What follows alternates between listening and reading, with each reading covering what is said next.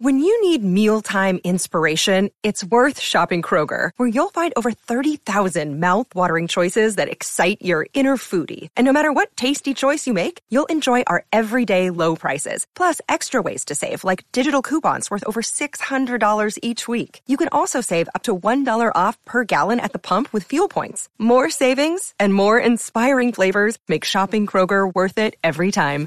Kroger, fresh for everyone. Fuel restrictions apply. Is it Dr. Mark Steffen or would it be Senator Mark Steffen or would it be Dr. Senator or Senator Doctor? Uh, well, exactly. All the above. My preferred moniker is Mark. Okay. So that's, that's what I was given when I was born. But yeah, I am a Kansas State Senator and I am a medical doctor. I'm a board certified anesthesiologist. Uh, uh, recently retired.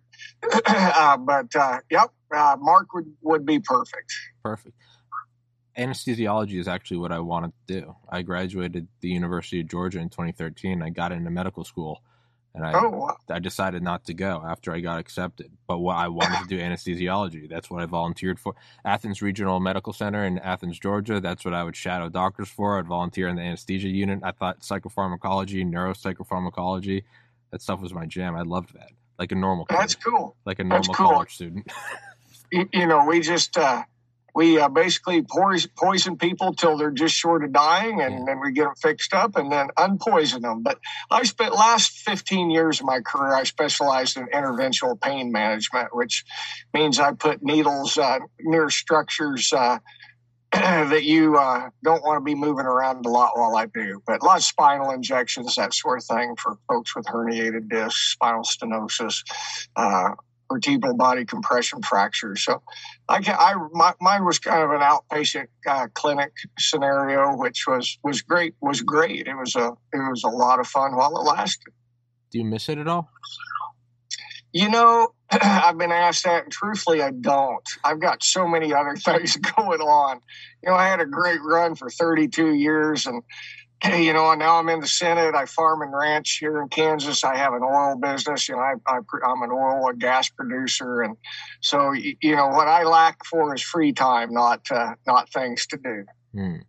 Yeah, that was when I decided I didn't want to go to medical school. I kind of felt naked because I had put so much. I all day, every day is what I put into getting into it, and oh. I now, yeah. yeah, as you know, and I now realize in hindsight, it's not that I really ever missed being pre med, I miss that that 24/7 endeavor towards some goal on the horizon and it doesn't necessarily have to be you miss the job. I get it now with the podcast. I wake up and I work at this always trying to improve video audio quality, better guests, trying to interview better, always just trying to make it tip top. It doesn't have to be organic chemistry, it doesn't have to be podcasting, it could be ranching, it could be running an oil business, it could be being in the Kansas Senate, I that's kind of just like a a personal thing I found I love is I don't I don't yeah. I don't like a whole lot of idle time. Yeah, and that's a great point. You know, you know, you, you get through undergraduate, you get through medical school, you get through residency. And I started my private practice, and it was, was kind of like, man, you know, what mountain am I going to climb next? I, I got to have a mountain to climb.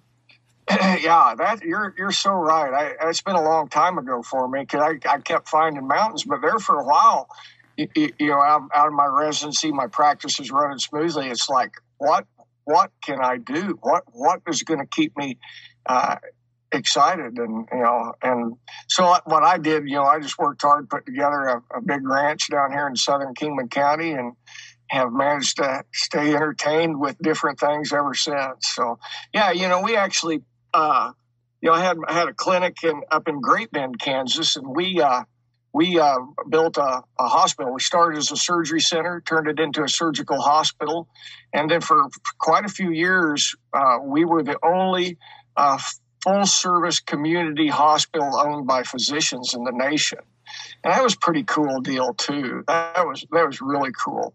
And uh, we sold that to KU Health Systems, Kansas University Health Systems, a couple of years ago. And it didn't take them but about six months to ruin an incredibly great hospital.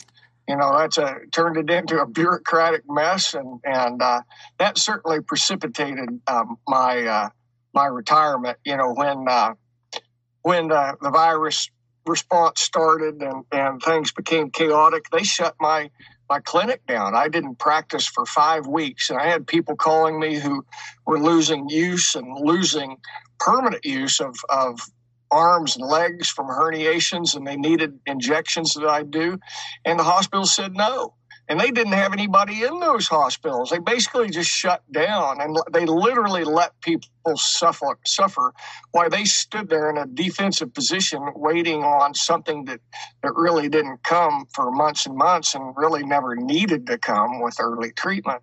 So it, you know, I just got where I could not coexist with those hospital administrators. You know, the, the CEO would come in to talk to me because you know it was strict mask mandates and they weren't going to get me to wear a mask. It wasn't going to happen. So he'd CEO would come walking in there and close the door to my office and open his mouth, take a big deep breath to talk to me, and then I just destroy him.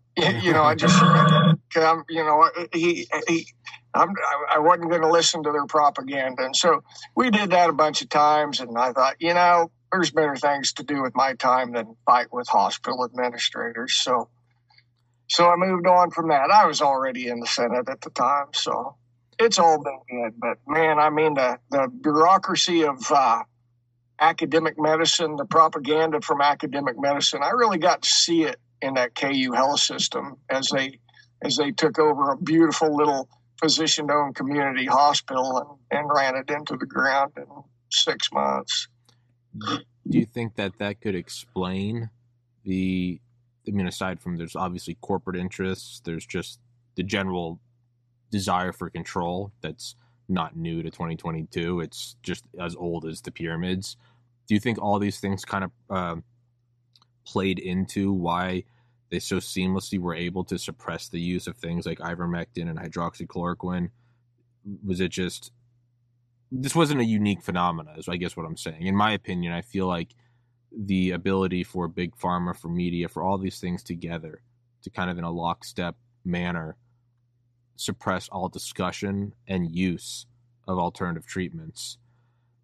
Do you think that that ability has always been there, and it may has it perhaps been there before the pandemic? I'm not sure if I'm if I'm wording my question correctly. Well, no, I understand exactly what you're saying, and and you know, I I don't think that this could have happened 20 and 30 years ago. No, I do not. Uh, you know, since I came out of medical school and residency, it's been very, very clear that hospital administrators they wanted to own the knowledge base that physicians had, and you know, we were, you know, doctors were historically very independent, very entrepreneurial, and they they really went to work in in the 80s and into the 90s in converting doctors into employee situations.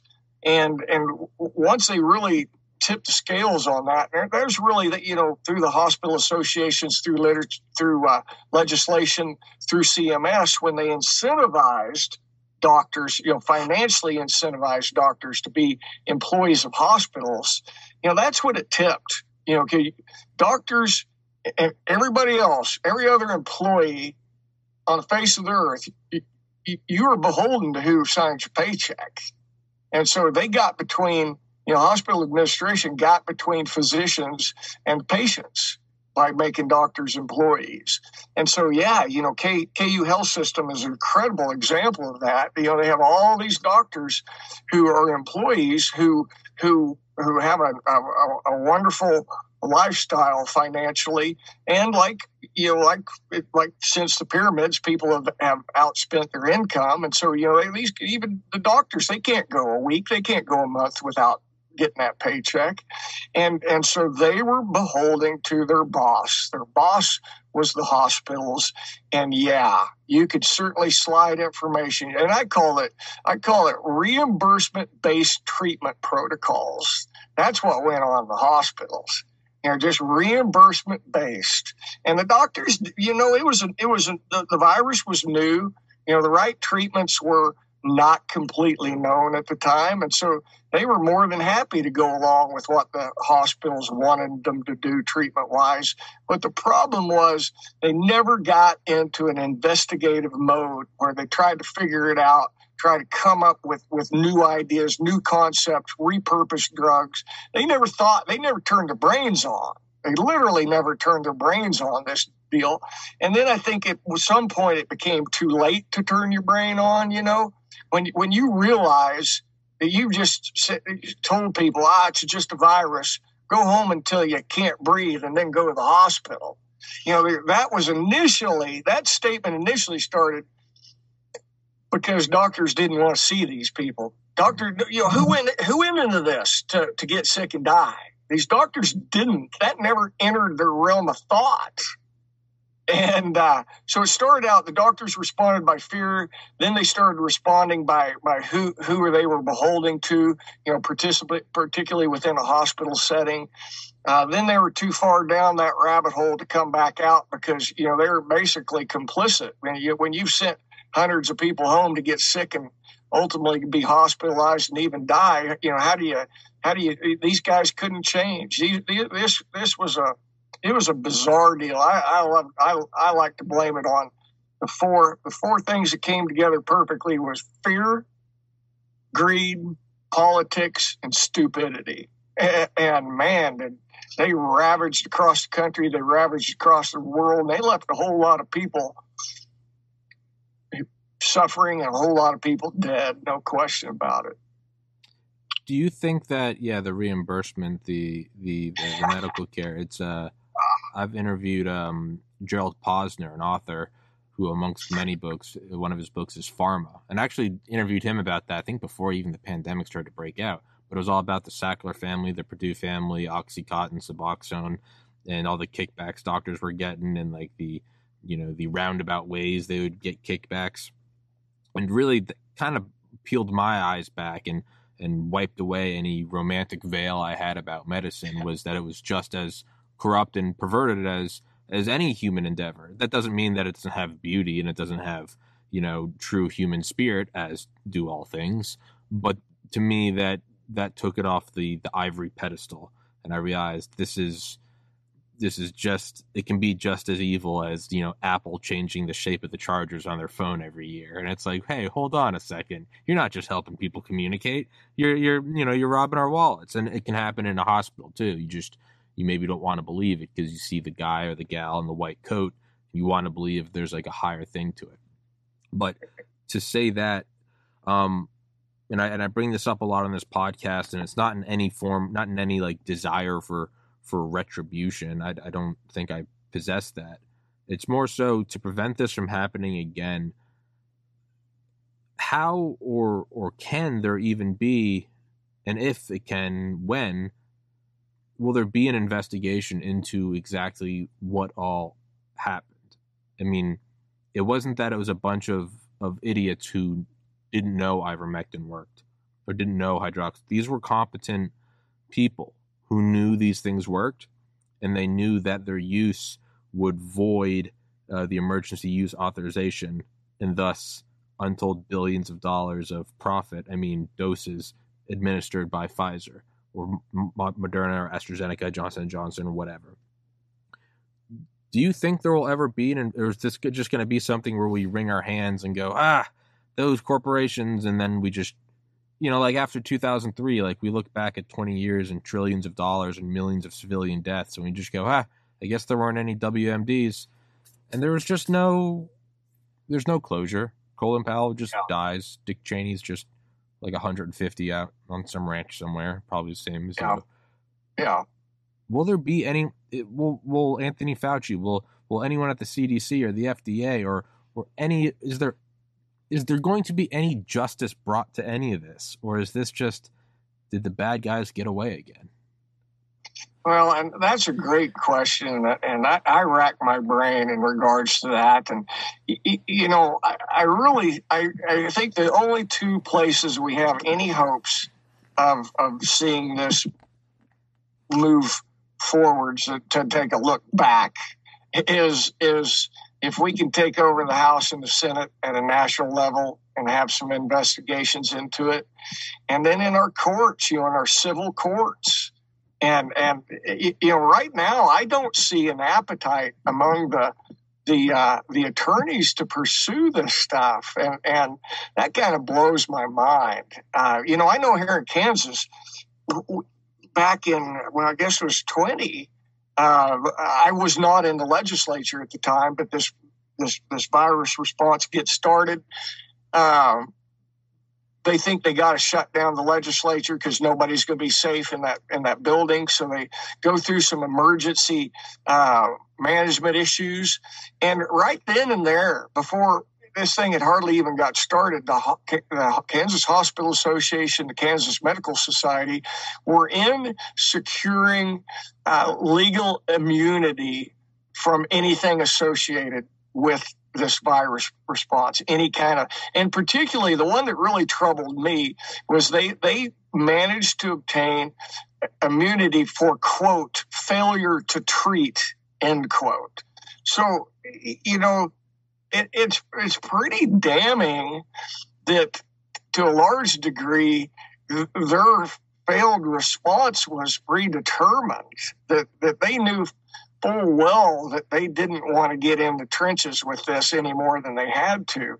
But I find I find the fact that they had they were so forward thinking in their their pursuit of of legal immunity from failure to treat that uh, you know that just bespeaks of, of, of evil to me. I, I was just dumbfounded that they knew to ask for it. I'm dumbfounded that they got it and I'm I'm dumbfounded that they're back. They're back now asking for it for another year. They're, they're they want it through the rest of 22, and and they sure might get it. They've got it in a bill that uh, that is just a, a, very short distance from crossing the, the finish line of becoming law. And you, you know, I don't I don't think citizens of Kansas in any way, shape, or form have an appetite to see these hospitals and, and doctors without legal responsibility responsibility. And you know they you know they say oh you know it's it's not for for wanton disregard. It's it's it's just related to to, to covid response. Well that's going to be extrapolated to cover everything. And so you know my my real fear is that there won't be a post mortem on this that we won't learn anything from it, and that really get kind of leads into a lot of uh, of my bills and and what I've been involved in. Because you know if if I can change the laws, eh, you know to some degree I can keep them from doing it again. You know, like we've got last year we managed to get some uh, a bill in place to where if any entity, you know, the, the at state level, county level, city level, you shut down businesses, well, they're gonna whoever shuts them down is has to reimburse everybody for their property taxes. You know, now that's not monstrous, but it is to it is to the counties, it is to the cities.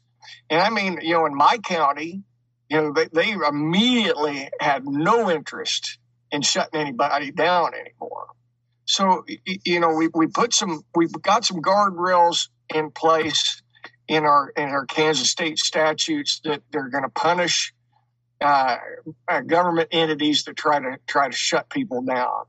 And, and and in our state senate, you know, we actually it was Wednesday night into Thursday morning, we passed you know like what was it three or four bills that do an incredible amount to uh, curtail this this uh, this this kind of failed behavior that governments went after. You know, we've we've said we, in one bill we said no governmental entity can require masks, and and I stood up and I said, okay, uh, is it the intent of the bill that government governmental entity means the broadest definition of the word? It means governors, county commissioners, school board, school board members, basically anybody associated with the government. And I, the, the, the carrier of the bill was incredibly reticent to, to, to answer that, but I made her say yes. So, you know, we've gone on the record, you know, what that means. And so we got, we got that shut down. We, we the biggest, and this, I think this is a great story. And, and I think this can kind of help people expand their thought process. And another bill is SB 489. Uh, in our in our Kansas State statutes, Chapter 65, that's our public health stuff, and that's where the Secretary of Health and Fire Environment and our local health officers are given all these rights. And think about those two entities: a Secretary of Health and a local health officer. They, neither one of those are elected. It gives them in our state statutes all these rights to mandate, to shut down, to quarantine, to imprison against people against their will. So we've got unelected officials with the ability to basically imprison people. Think about that. Think, of you wrap your head around that. It, it's it's the norm across from state to state. It's the norm that we've we've crafted those laws. But I tell people we crafted those laws when 25% of the population wasn't crazy. You know, 25%, you know, I think a good 25% of our population has no ability to reason intelligently right now. And so all of a sudden, this idea has become become a disaster. And so in this bill, we we uh, oh, for lack of a more civil term, I'll say we castrated the Secretary of Health and Environment, and we castrated all our local health officers, and they we put them exactly where they need to be. And I, I want people across this nation to think about all this. And, and and start because everybody thinks about it with with half an ability to reason realizes that what I'm saying is right. What you want to do with government officials is you want to limit them to the ability to educate and recommend. That's it. That is it. You know, and if, if they aren't persuasive enough, well, then all that means the issue isn't big enough. You know, that's why they would have never been successful with this with this COVID virus because it, it, it, it, truly was a virus that, that that 98, 99% of people were going to survive. And they, they weren't going to talk people into to, to quarantining willy nilly. They weren't going to talk businesses into shutting down. But uh, in this bill, we we bring that that that new that correct philosophy to to Kansas, saying that these these guys can't do anything but educate and recommend. What do you think of that? I think that's awesome.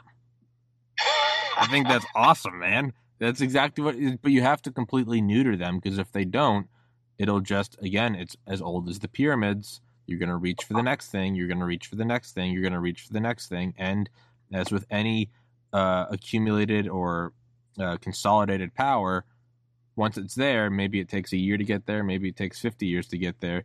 Well, then you have turnkey tyranny, and then you have someone who, even if all of that power was built by people with the best of intentions, then all of a sudden you have some Machiavellian guy that comes in there and goes, "Oh, look at this nexus of power. Here I am." Yeah.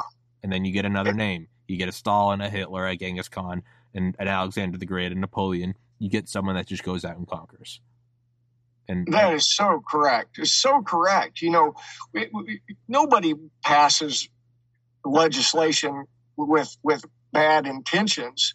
It's just the way that those laws could be used. And so, yeah, you know, I, I wish I could tell you I was smart enough to figure that all out on my own. But I, you know, I have an incredibly brilliant friend who, who, as I was going, the, as this virus started, we were working on this together from day one, and and as we uh, saw this quarantining unfold and, and become such an issue, you know, he was the one saying, "Mark, you know, they shouldn't be able to, to mandate anything. These number one, they're unelected officials, but they, they and we expanded that. Even elected officials yeah. should not have the power to, to, to mandate. It's it's educate and recommend. And the more he, talked about it, the more I grabbed onto it. And from day one, when I walked into that Senate, you know, I started talking that. And and I'll never forget we were at this is called it's called the Truth Caucus. It's it's, it's supposed to be the most conservative senators and and representatives in in, in the state uh, legislature meet uh, on a Monday evening and talk this stuff through. And I was we were we were hashing over how we were going to change the Kansas Emergency Management Act. And I'm I'm start I start in I start in day one, and you know I'm saying educate and recommend. These guys can't have the right to mandate anything on this. And, you know, everybody everybody's kind of like, you can just see it just sailing right over everybody's head. And so I say it again. And then later I wait 15 minutes and I say it again and explain it. And finally, after about an hour, there's one guy who's now our majority leader in the Senate says, you know, I really don't think these guys should be able to mandate anything. I think they should be able to educate and recommend. I said, "You got it, baby. That was your idea. Go with it. Go Hell with yeah. it. Yeah. Your idea, not mine. Your idea. Go take it. Run with it. Whatever it takes. Run, baby, run. Yeah, exactly. So eh, you know, it is interesting among a conservative group of, of people how that concept it, it takes a while to gain traction because we just haven't we haven't functioned that way. But I'm telling you, from from uh, sea to shining sea, we need to reduce our government's role to educating and recommending and not controlling. Because you're right, that's where these these uh, these Hitlers and such pop out of. and that's the thing is if you ever bring that up people people will look at you and kind of and kind of laugh at you or saying you're oh, you're getting a drink too perfect timing um but it's um you know they'll kind of and, and rightfully so right? I mean they'll they'll kind of laugh at you. They'll say this isn't the holocaust. That's and correct this is not and i'm not trying to say that it is but you have to you have to um every fatal cancer at some point does start as a cell right? That doesn't mean that every Yeah. cancerous cell is gonna is gonna be fatal. You're right. It's not every single time is it a holocaust. You're correct. But every holocaust was preceded by this and so you have to proceed with caution. Every time this stuff is i mean uh i mean look at look at the patriot act right after right after 9-11 right? That's great sure. But now what's happening 20 years later when it's uh, examining people's financial records did you support a trucker convoy? And it's like what is this ha- this has nothing to do with islamic terrorism but it doesn't matter because it's the force has been there. And again that doesn't mean that it was put in there with some comically evil intent in 20 years we'll use this against the people. Maybe probably not. Most of the time it's not. I mean you look at let's look at 1933 germany. It was a it was a country that based from embarrassment from world war ii they felt that their economy was gutted by the treaty of versailles. They wanted an enemy and they have a charismatic guy come in and say i'm going to put you back to work. They didn't start with hey we're going to take a bunch of jewish kids and put them in ovens no they started with do you want a job again do you want pride again Right. I want. I, I love my country. Why? Yeah, sure. Yeah. Where do we go from here? And it starts and it starts and it starts, and then when it's over, you look back and you go, "How did how did this begin? How did this possibly begin?" Well, it always starts with it's the greatest of intentions. We're gonna do this wonderful thing. We're gonna, you know, we're gonna have a we're gonna have the Department of Homeland Security. We're gonna they're gonna protect us from terrorism. Oh, that's wonderful. That's wonderful. And then 20 years down the road, when you have fusion centers in every state working with the FBI, and you're going, what is this? They have detention centers? National Defense Authorization Act 2012? They can suspend the writ of habeas corpus? Huh? It, it, it didn't start with, in 10 years, there's going to be a virus and we're going to arrest the anti. No. I mean, if it did, then that's brilliant. But no, it's, Yeah. it starts with it starts i mean even even eisenhower and the military industrial complex. I mean fdr's war po- or war powers act i mean it started to uh, to consolidate all of our manufacturing power to build liberty ships and build planes every was it, hour and six minutes lockheed martin could pump out a, a, a, a p-51 it was used to go fight the nazis and to fight the imperial japanese. Wonderful. Great yeah we got to start that way where did it go within 15 years? You have Eisenhower giving a speech three days before Kennedy takes office saying, Beware of the military industrial complex. And then we see Korea, Vietnam, Desert Storm, Iraq, Afghanistan. And yeah, yeah, you go, oh, yeah, it started with the best of intentions. And to me, so when I go on these rants and people kind of raise an eyebrow and look at me and they're like, dude, it's just a virus, it's just a mask. I do believe that it is just a virus. It is just a mask, and I do believe that people pushing these bills genuinely think they're doing the right thing. However, I look back at not. I don't look back at just America. I look back at the entirety of human history, and this is always how it starts. Every fatal tumor started with one cancer cell. That doesn't mean every cancer cell is going to be a tumor, sure, but it always the end always starts like this. So you have to keep an open mind and you have to be on the defensive for it. And uh, yeah, it, it starts with it starts with we're mandating a vaccine. All right, sure.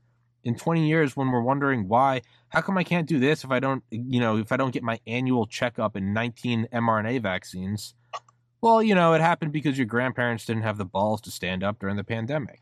So I don't really know where I was going with that rant, but yeah, no, it well, starts with the best. No, that's a, that's a great point. I, I want to tell you a quick story. Sure. Uh, it's it's a cool story. It came up today. It's amazing the way you know, we were, my family was talking about this this morning and how applicable it is to what you said a minute ago.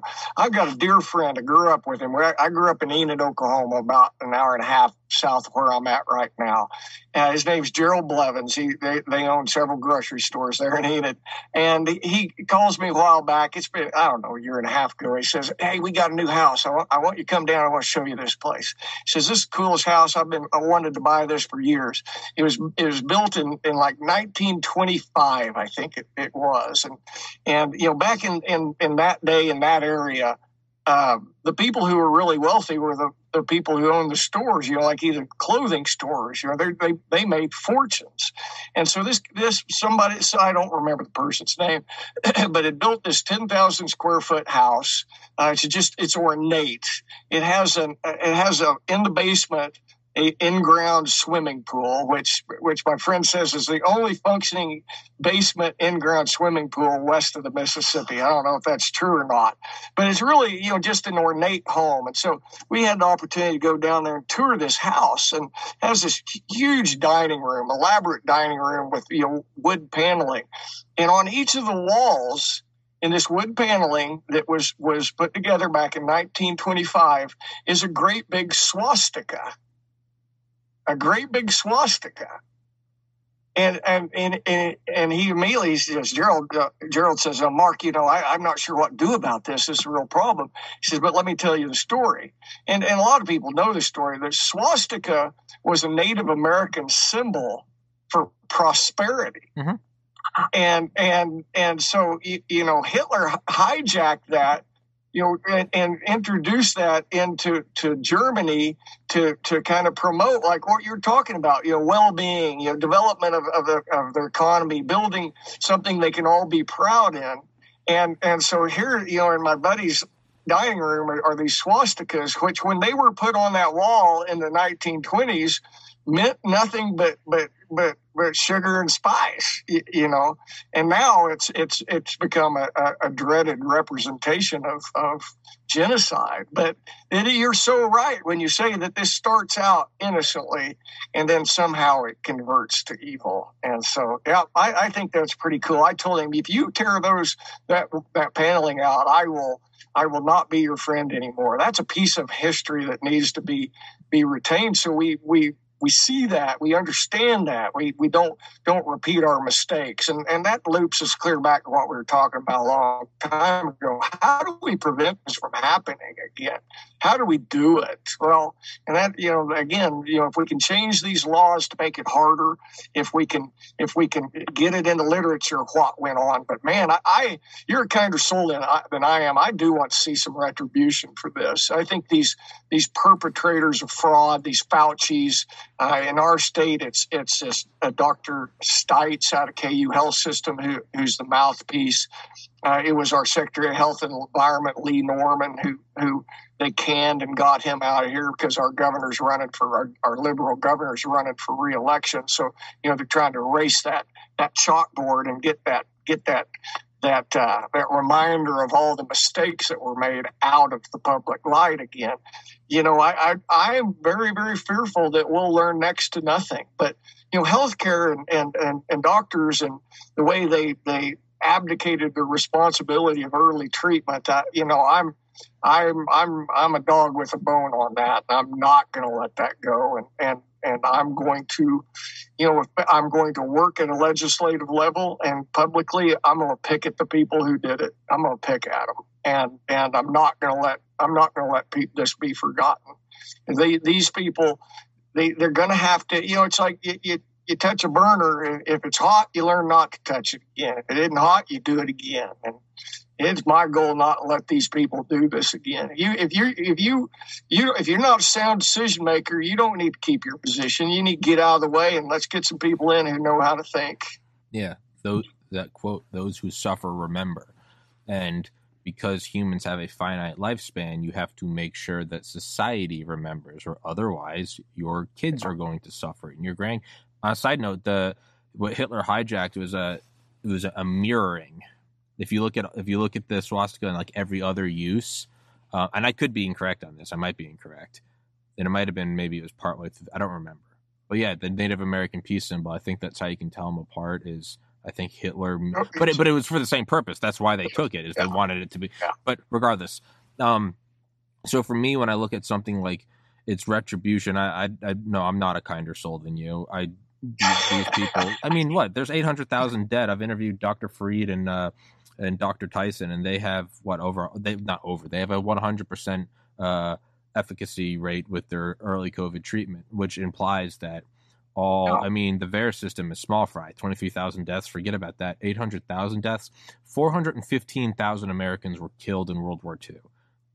We're coming up on double the world. Not not casualties, fatalities yeah, there does need to be retribution, but I guess I couch it. No, maybe I'm just trying to make myself sound better, but I look at it more as like, um, let's say someone who never drinks alcohol, maybe they get dumped, their wife cheats on them, they get absolutely shit faced, they drive out to McDonald's at three in the morning, they T-bone some minivan and kill a kid.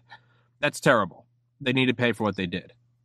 Maybe they get life in, in, in jail, life in prison most of us would say like that was terrible. That was absolutely terrible. Well, let's say it was you. Let's say it was it was it was you, and it's like, hey man, I, I know Mark. What happened? No, he needs to pay for that, but it's like life in prison. You know, he might be a reformed person, and I would agree with you. I'd say he is. However, which one is more valuable? The fact that we give Mark the benefit of the doubt and that he's reformed, or that we make this story known and it's known as a deterrent so that the next innocent family in a minivan who are going to get a happy meal at one in the morning doesn't get killed. That doesn't mean that my heart doesn't go out to Mark as a person. We all sin and we all make mistakes and we can all reform. 10 years in prison, sure, you probably become a different person. 20 years, absolutely. 50, why not? I look at it as it's not retribution against Mark for getting in that car accident. It's the innocent kid or future innocent kids, they they deserve more of of my of um, they get more benefit of the doubt. They just by the virtue that they were innocent and they they just they went through a green light and you went through a red light. So when I look at like a Fauci or uh, a Gottlieb or a Walensky or everybody in charge of this, what's going on, suppressing ivermectin, suppressing hydroxychloroquine, everyone involved in the big tech companies that did suppress this unilaterally, it's not that they don't deserve to suffer. They do. They do, and they need, you have to get what's coming. I try to look at it, I guess, so I don't let like the, because hate, hate will eat your soul. Hate will turn you into a hateful person. yeah. I try to look at it as they need to be punished, but not, don't look at it as a ha, I got you. I try to look at it as yeah, it's so yeah. this doesn't happen again in 20 years or 50 years. Yeah. So no, no, no, I'm not a kinder soul than you. I've just, I've, I'm, I'm, a, I'm a better politician. I, am a slimy politician. I know how to make it make, it makes me sound like a good person. I should be in the Senate. But yeah, I, I like the way you explain it. it. It's making an example of those people. It yes. really is. Yes. Exactly. That doesn't exactly. mean that they shouldn't, you know, it's like retribution in the Nuremberg trials. That doesn't mean that those guys shouldn't have been hung. They absolutely do. I would say instead of letting that that eat your heart and be like, "We killed him, hell yeah," instead it's yeah. it's hey yeah, look what happens. You will be hung. It's yeah. the same end goal, and it's also easy for me to say that because I didn't see the horrors of World War II. I also haven't lost anyone personally to COVID nineteen. If I lost a family member, I might be sitting here saying, yeah, no, it's retribution. It's 100% retribution. I get that. I understand that I have a limited mindset on this, but we're 45 minutes into it. I haven't we haven't touched on this. So you guys did just pass the medical freedom bill, correct? Well, yes, we passed it out of the Senate. We had we had put it in. You know, this is this gets complicated, but uh, you know, in Kansas, you can you can have a bill that comes from the House to the Senate. You can take that bill uh, eviscerate the contents of the bill and then put your contents you want in it and and that's what we did so we took we took senate bill 381 and I think it's 398 and, and put in a House bill. And uh, I got that passed on Senate floor at about 1 a.m. on Thursday morning. And what that did, you know, the, what that bill did was was it it encouraged doctors. It kind of it codified the doctor's right to prescribe FDA approved medications for off label use, particularly in regards to COVID. so that was the first step. Second step was it said pharmacists can't refuse to fill that a prescription under the for the, that purpose solely based on a known or assumed diagnosis of COVID because we had a big problem with that here, particularly through the chain pharmacies, the Walgreens, the CVS's, and Dillons uh, grocery store here. You know, we we'd give people prescriptions, call them in, and and those chains would say, no, we're not going to fill it, and and so we blocked that. We we blocked that problem, and then we said our board of healing arts cannot launch investigate investigations and persecute doctors for doing this kind of prescribing. So we, we, what we basically did was cleared the field and and kind of opened the door for the, for the doctors to be able to get these medications in the hands of those. And this this you know you know how bills are. You know everybody tries to come up with with some uh, alternative explanation and and you know, I just try to drive home over and over and over and over that this bill is only about preventing suffering and death. This bill is about not, it's not about the doctor. It's not about the pharmacist. It's not about a rogue board of healing arts. This is about preventing suffering and death. And, uh, you know, good good folks like Dr. McCullough and, and, Dr. Kory had had been through the state and helped uh, helped uh, get a lot of people's minds right, and, and and ultimately we were able to get this bill passed. And you know, it was, it was close. And the other thing on this bill, which I think is real uh, worth talking about, is is the second bill we put into this House bill was in November. We had such a hue and cry in regards to the vaccine mandates going on and people losing their job that uh, the uh, legislature was forced to come back to special session. And it was the first time in the history of Kansas that we had a special session called by the legislature rather than the governor. And, and in that, we crafted some exemption language that was really good, you know, for medical exemptions and for religious exemptions. And the core of the religious exemption was said that, you know, it is nobody's right to question another person's religious uh, statements, and so it just made our it made our religious exemptions inviolate.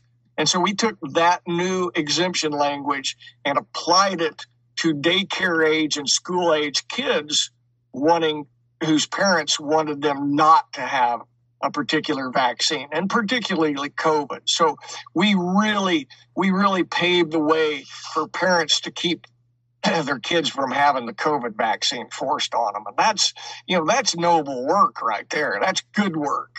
Okay, we we know that when you run a, a, a risk benefit analysis on these healthy kids in regards to that that vaccine, it's it's it's a simple choice.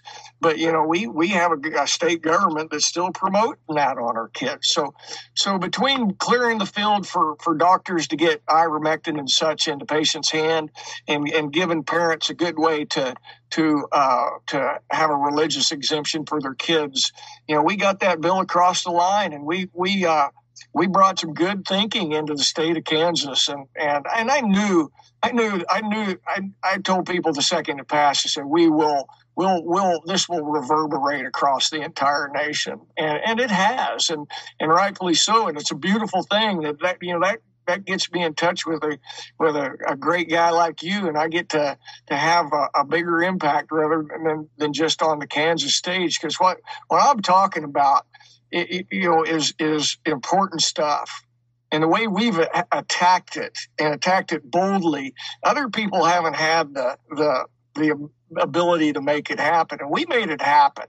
You know, we're melting this this we're, we're breaking ice on this propaganda and and we're we're moving the the the, the, the popular belief the, the the belief that that uh, the standard of care. This is what I preach over and over. I, I've said this a million times now, and I'm grateful for the opportunity to say this on your podcast.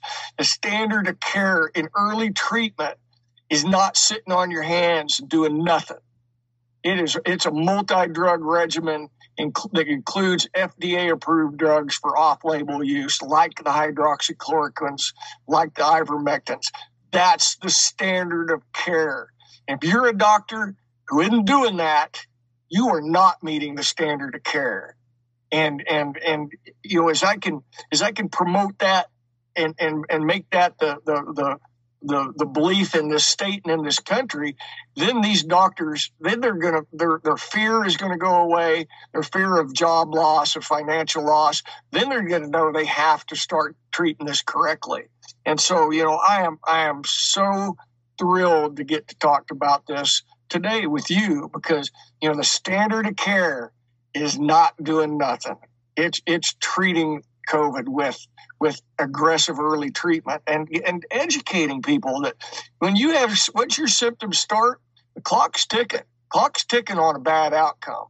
Why would you wait and find out what the results are going to be? You start treating it ASAP. And you know, just think how different this would have been would have been if we'd had like-minded people like me, like you, like Dr. McCullough, like Dr. Kory, and we had these public health departments putting kits together that could be taken out to the public and and and disseminated far and wide, and people could have started this early. Uh, we could have prevented so many deaths, so many hospitalizations. You know, the hospitals brought their problems on themselves because they never got behind early treatment. They they you know in our community they were against it. You know their their doctors were against it, and so you know just think of the different we, difference we could have made. But again, the standard of care is early treatment with a multi drug regimen, and you know I I got no problem if if you want to take the Pfizer oral antiviral or the Merck. I'm not. You know I've done the I've done the side to side comparison. I'm still going ivermectin myself. But uh, this is a big opportunity, and I appreciate it. Well, I, I appreciate you coming on here. Yeah, or, or you could be like me, uh, nothing, no no ivermectin, no shots, no. I had Dr. McCullough come on here and tell me you just need vitamin D, zinc, turmeric, and uh, quercetin. And I was like, got it. I've been doing that every day. I, had, I didn't know I had Omicron until it was a week into it. I was going to the gym every day. I was like, what? I'm also yeah. I'm also 31 and younger, but yeah. I, I, think you brought up a poor, you brought it up earlier uh, towards the beginning of the podcast, and I think it, and it kind of carries over is we can look at this big picture, right? And it can get very intimidating and it can get very demoralizing. You look at the size of like a fi- like like the market cap of a Moderna and a Pfizer, and it seems like they're all in cahoots with the Trusted News Initiative, all these multinational conglomerates, and you're like, what the hell am I going to do about this blatant violation of the Nuremberg Code? And if you look at it like that, you're right, you're probably going to do nothing. What you can do, though, is what can you do immediately around you? What can you do in your own community? And like what moves can you realistically take? I'm never going to have an effect on the acidity level of the ocean. What I can do is buy a second trash can and make sure I throw the recyclables in there that's a little thing I can do. And you talked about that with changing the laws to make it so that they can't do this again, make it more difficult for them to do it. And although that may sound like a compromise and it sounds like you're bending the knee, I don't think it is. Because if we hold, you know, don't let what is it, don't let perfection prevent progress or don't don't let perfect be the enemy yeah. of the good. I like the alliteration one more. But don't let perfection prevent progress. Because if we sit here and go, we they either all have to hang from the neck till dead like Nuremberg, and it's like, well, it's going to be kind of hard, and you go, well, then we're not going to do anything, or you can you can make a move in the direction. You can go, we're going to pass these laws. We're going to make it so it's on record, all government identities or uh, governmental whatever. You know, nothing but uh, educate and advocate, or re- uh, educate and recommend. So there is something you can do. And then once you do that and you do do it definitively and you show it work in your community and you see that there is an effect on the chain uh, pharmacies, Walgreens, Rite Aid, CVS, Dillons. Um, I had on uh, Dr. Keith Rose. You know, I've had on Dr. Fareed and Dr. Fareed was on my podcast and someone, he was actually at the office and someone called in from the pharmacy, and you could like hear him on the podcast, him like arguing with the pharmacist, and uh, and then I had on another guy, uh, Dr. Keith Rose, who's a doctor, I think former Green Beret. It's kind of a little different mentality, and he was like, "Oh, when they reject my when they reject my prescription, he's like, I call in and I make sure they get their ID and I ask them their last name and I ask them how they would like to be addressed in court." and it works. And it's like, I love it. It's like, all right, you know, sometimes you got to go in there with that alpha mentality. You can tell this guy yeah. is a Green Beret. He doesn't doesn't play games. Um, but all this rambling I'm going on is, do you think that the bill you guys passed could that maybe be once it's shown to work and we did this thing right? That was almost like the first mountain. We crossed the mountain instead of sitting on our asses now, let's look for the next mountain. The next mountain could be nationally, or the next mountain could be a smaller mountain. It could be, can we get another state to do it? Do you think there's any, is there any, uh, is there any realism in that mindset to could this now start going to others? I mean, look at the decriminalization of weed like 15 years ago in Colorado. Started there, took a decade and a half, but now it's isn't it legal in more states than it's not do you think that something like this medical freedom bill regarding ivermectin and regarding the, the chain pharmacies, do you think this could spread to other states? And is there anything you can do about that? Yeah. I, I think absolutely it can, and and there is a lot of states. There, I I think there's like 16 states with le- pending legislation similar to this, and uh, yeah, no, it, it's a funny deal. You know, I've been to a few of these uh, legislative uh, summer get-togethers where you talk about uh, ideas and such, and and what you see across the board is nobody really wants to be the first to do anything.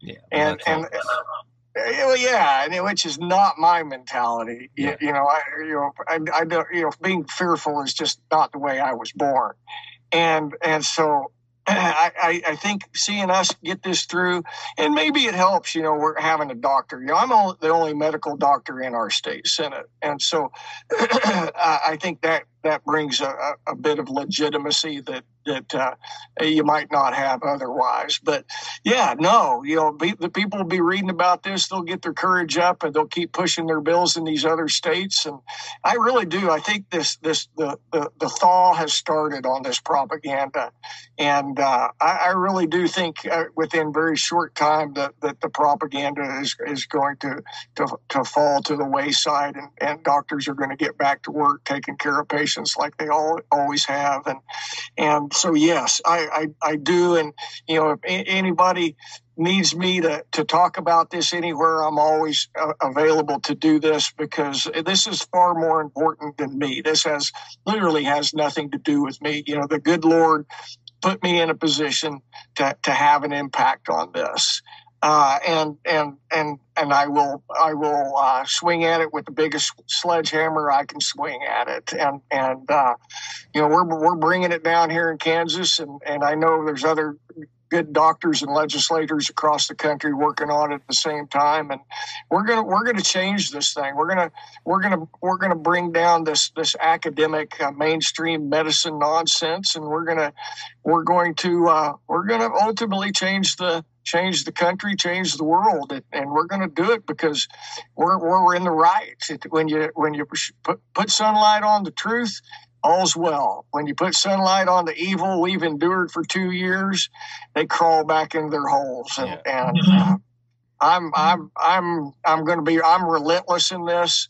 I'm unapologetic in it uh, like say, the you know the good Lord has me here for this purpose. Uh, he's He's surrounded me with, with support and prayers that, that that help keep me safe and in the right direction. And and and I'm not beholding financially to any of these folks, so they they they're not going to be able to hurt me from a financial standpoint. They can have they can have my medical license. I don't care, but they can't silence me, and they won't silence me. Hell yeah. And that's that's that that's that America energy. Just two that is. two middle fingers, that's, burn it down. that's it. That is it. I you know, it was kind of funny. I was in a meeting. Uh, I don't know how long it's been. It's two months where Dr. McCullough was at. It was the first time I'd heard him speak in person and got to meet him. It was a crazy deal. You know, it was actually Chris Kobach, you know, who's running for Attorney General uh, was up on the stage stage talking at this meeting, and and you know he does a great job. He's a he's a great individual rights guy, and so you know he had the crowd lathered up, and he had me lathered up, and he had Peter McCullough lathered up, and so he was on stage.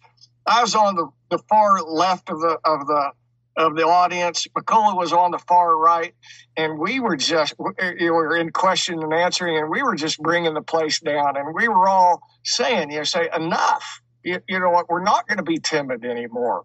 We're coming at this full throttle, and and and there's going to be a fight and uh, I loved it. That was one. That was an incredible day to get get, to because what they've done, they've isolated us. They've isolated the doctors. They've isolated uh, us malcontents. But now we're we're coming together. We're we're we're uh, we're we're we're getting on the uh, on the same networks. We're we're networking. We're talking to each other, and that just that just recharges our batteries and, and makes us stronger and lets us come at this stronger and more effectively. And so, you know, all those folks like like like uh, Dr. McCullough, like Pierre Kory, like John Littell, those guys are heroes, man. Those are those are American heroes. They've they've sacrificed. They've lost jobs. They've lost income. They've lost reputations. That and they've stood tall. They've stood for the truth. You know, those guys are absolute freaking American heroes, and and to them, you know, my my undying respect goes out. So, and I appreciate your work on this as well. So this is this is this is a this is a good fight we're fighting. It really is. It's noble. It's it's it's tough, uh, and it's it's it's based in truth, and that's as good as it gets we'll we'll close out on this is it's, it's an analogy I always use, and again, it's it's I'm I'm very aware it's an analogy because this isn't anywhere near the same as war. I get that, but I always look at something again in my limited 31 year old mindset with no military experience. I always look at something like a like a Revolutionary War or a World War II. We're going to fight the literal Nazis or the people that bombed Pearl Harbor. It's very clear cut, and although it's a almost guaranteed death there's something that makes it easier knowing that it's noble and righteous. If I look at something like a, like a, a Korea or a Vietnam, and it's not disparaging to the soldiers, but I mean, I look at like my my late my late uncle uh, who was drafted to Vietnam, and you know he he would always recall he's like you're kind of just like you know you're in your you're in your sleeping bag, kind of hanging from a tree branch, and you're like, why the hell am I here? What are we? what are we? We're fighting an economic thing, and it's nine thousand miles from my home, and the Vietnamese people don't even know what America is, and it's this sort of, what the hell are we doing? Why are we here? And uh, and I look at my friends that went and served in Iraq, and it's it's not even Afghanistan, and it's 15 years later, and they're like, wait, 9/11 was in 2001 carried out by a guy in Afghanistan who we killed in 2011.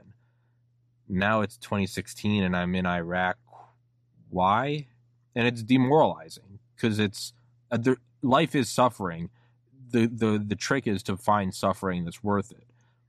When I look at where we are now, not only is our fight easy in comparison to you and I aren't shipping out and going overseas and physically fighting.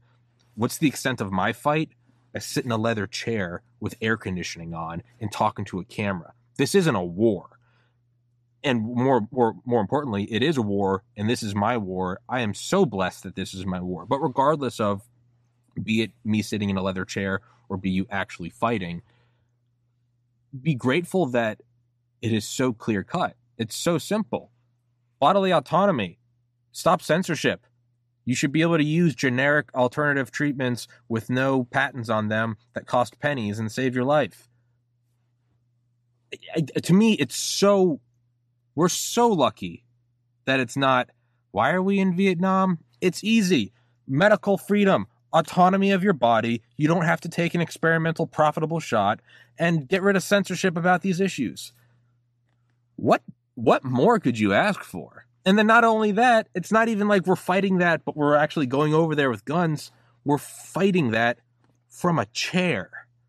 Like, how much? What more do you want?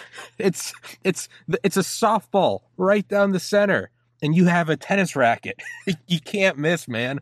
All you got to do is swing. And if you're to complain about that, then God save your soul. Like, so that's how I look at it is, and I think it's what you were saying. It's so simple. It's so universal. It has nothing to do with imposing or projecting your own desires or beliefs on other people. It's the exact opposite. It truly is like the essence of America. Leave me alone. I'll leave you alone. That's it. That's it. So, with that, you said you like to be called Mark, so I'll call you Mark instead of Doctor or Senator. It was a pleasure having you on. You can come on here whenever you want. I would love to help you out any way I can. Um, I'll send you the episode when it's uploaded, and uh, I'll see if I can't get you on some of my other friends that do podcasts that have a bigger platform than me. I can't promise anything, but I'll try. Sure. And I think that Well, would, I I, think they'd be that. happy to help. Again, I can't I can't promise, but I'll try. Sure, sure. Well, eh, you know, what a great conversation. I enjoyed every minute of it, It's and, fun, and you are you are wise beyond your years, my friend. So keep it up and stay on the right path. And, and uh, a it's good a things are in your future, no doubt. it's a So- very well crafted facade I put on. I, I said I look like I, I can do it for an hour a day where I really look wise beyond my years. Thank Oh, I God no it. one sees the other twenty three hours. you know, that's, that's that's what it's all about, my It's, friend. it's just fake, fake it till you well, make let's it. stay in touch. Let's stay in touch. You got my number, and uh, yeah, anything you you think appropriate for me to be involved in on you know on other podcasts, let let, let me know. Let them know because you know, like I say, I'm ready to burn down the house. I'm I am I am not uh, I'm not here to to make friends. I'm here to shine light on the trees. So Hell yeah. good stuff. Hell Thank yeah. you, man. Thank you so Have a- much. Thank you, man. We will stay in touch. I'll text you after this. I'll get working on that tonight to see who else I can get you on. And Cool. um and if we can't get you on anywhere else, screw it. You'll just come back on here. Who, who cares? I'm, Perfect. I'm my own boss. I don't have any team I got to run it by. So uh, That's as good as it gets. That that should be that should be everybody's goal to be their own boss in some form and fashion. hey, man, I pulled it off. At, I pulled it off at 31, and I You're you're kicking never. back. I'll never look back. I am in. No, I'm in no. Nirvana. Nirvana. yeah, I love it. Yeah. Well, yeah. pleasure to meet you and great to get to talk to you. You as well. Thank you so much, my man. God bless America. God bless Kansas. God bless all of it. And uh, yeah, let's burn it down. Thank you so much, Mark. All right. Take See care, ya. brother. Bye. Recording stopped. Peace.